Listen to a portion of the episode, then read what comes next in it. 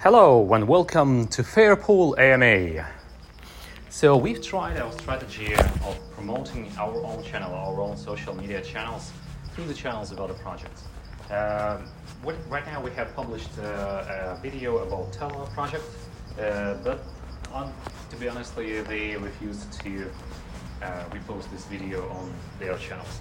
So uh, that means we need to change our strategy a little bit. We need to check uh, what projects uh, repost the videos of influencers on their own social media channels, like uh, what, what projects repost the third-party content on their own channels. And uh, we should only make videos and make, make other content about those projects. In addition to that, we thought that maybe, maybe another type of content is going to be much better than the videos. This type of content is a database. Basically, uh, if you're doing research in crypto, you want to make your own either spreadsheet or some kind of a database. Basically, you want to get all the information in one place. And you don't want to get uh, a lot of information because you won't be able to use all this information in making decisions. But you will be able to uh, contract, uh, to, to construct a database for your own, for yourself. This is the most important thing.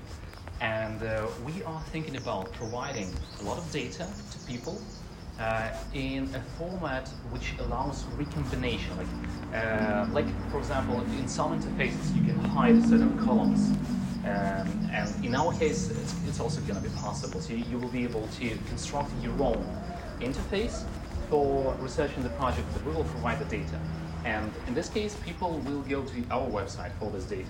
Actually, the ideal scenario is completely replacing the websites of the project so that people won't need to visit the websites.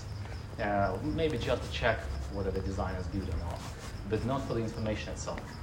And so if we can aggregate this information in a very cost-efficient way, that might be uh, very uh, worthy for people. And there really is a way to aggregate this information cost efficiently, and this is using ChatGPT. Because what we can do is we can ask, hey ChatGPT, can you visit this specific page and can you extract the information from this specific page in a JSON format? And then we can supply the JSON schema. We can supply this format to ChatGPT. And we already know that uh, there are such, such projects on GitHub uh, which make ChatGPT follow a specific schema when replying the messages. So we think it's going to be possible to use ChatGPT to gather all this data and to do quickly to do at uh, very low cost. So this is great because we won't need to employ the people. We only will need to employ the people who will drive ChatGPT. Maybe actually it could be fully automated. Uh, we have to try and still. So the ideal scenario is uh, we write a script uh, to which we supply just the website of the project, and the script finds all the information about this project and produces a big JSON file about this project, the information about this project.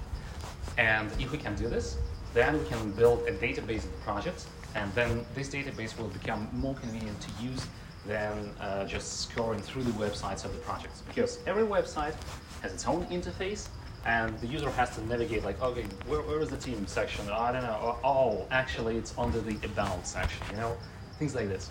Uh, and for example, uh, you want to know well, what are the tokenomics of this specific project, and you're like, you open the website, there was some splash screen, uh, there was no link to tokenomics, you're like, okay, maybe it's in the documentation. You click the documentation. On the left side, you have this sidebar, the menu, and in the menu, there are lots of different points. You're like, uh, okay, this, this is the, the, technical documentation. This is a list of smart contracts that they have deployed. This is something else, something else. Oh, okay, a token. Maybe there is some information about uh, the tokenomics in the token section. Should be, right? But there is none. So you continue searching again and again, and then you find the tokenomics and some pitch deck, for example, which is published on GitHub. So that takes time, you know. Uh, and so we think that we can use ChatGPT or other neural networks to extract this information automatically. So let's see how it goes. Thank you for listening to this AMA and see you next time.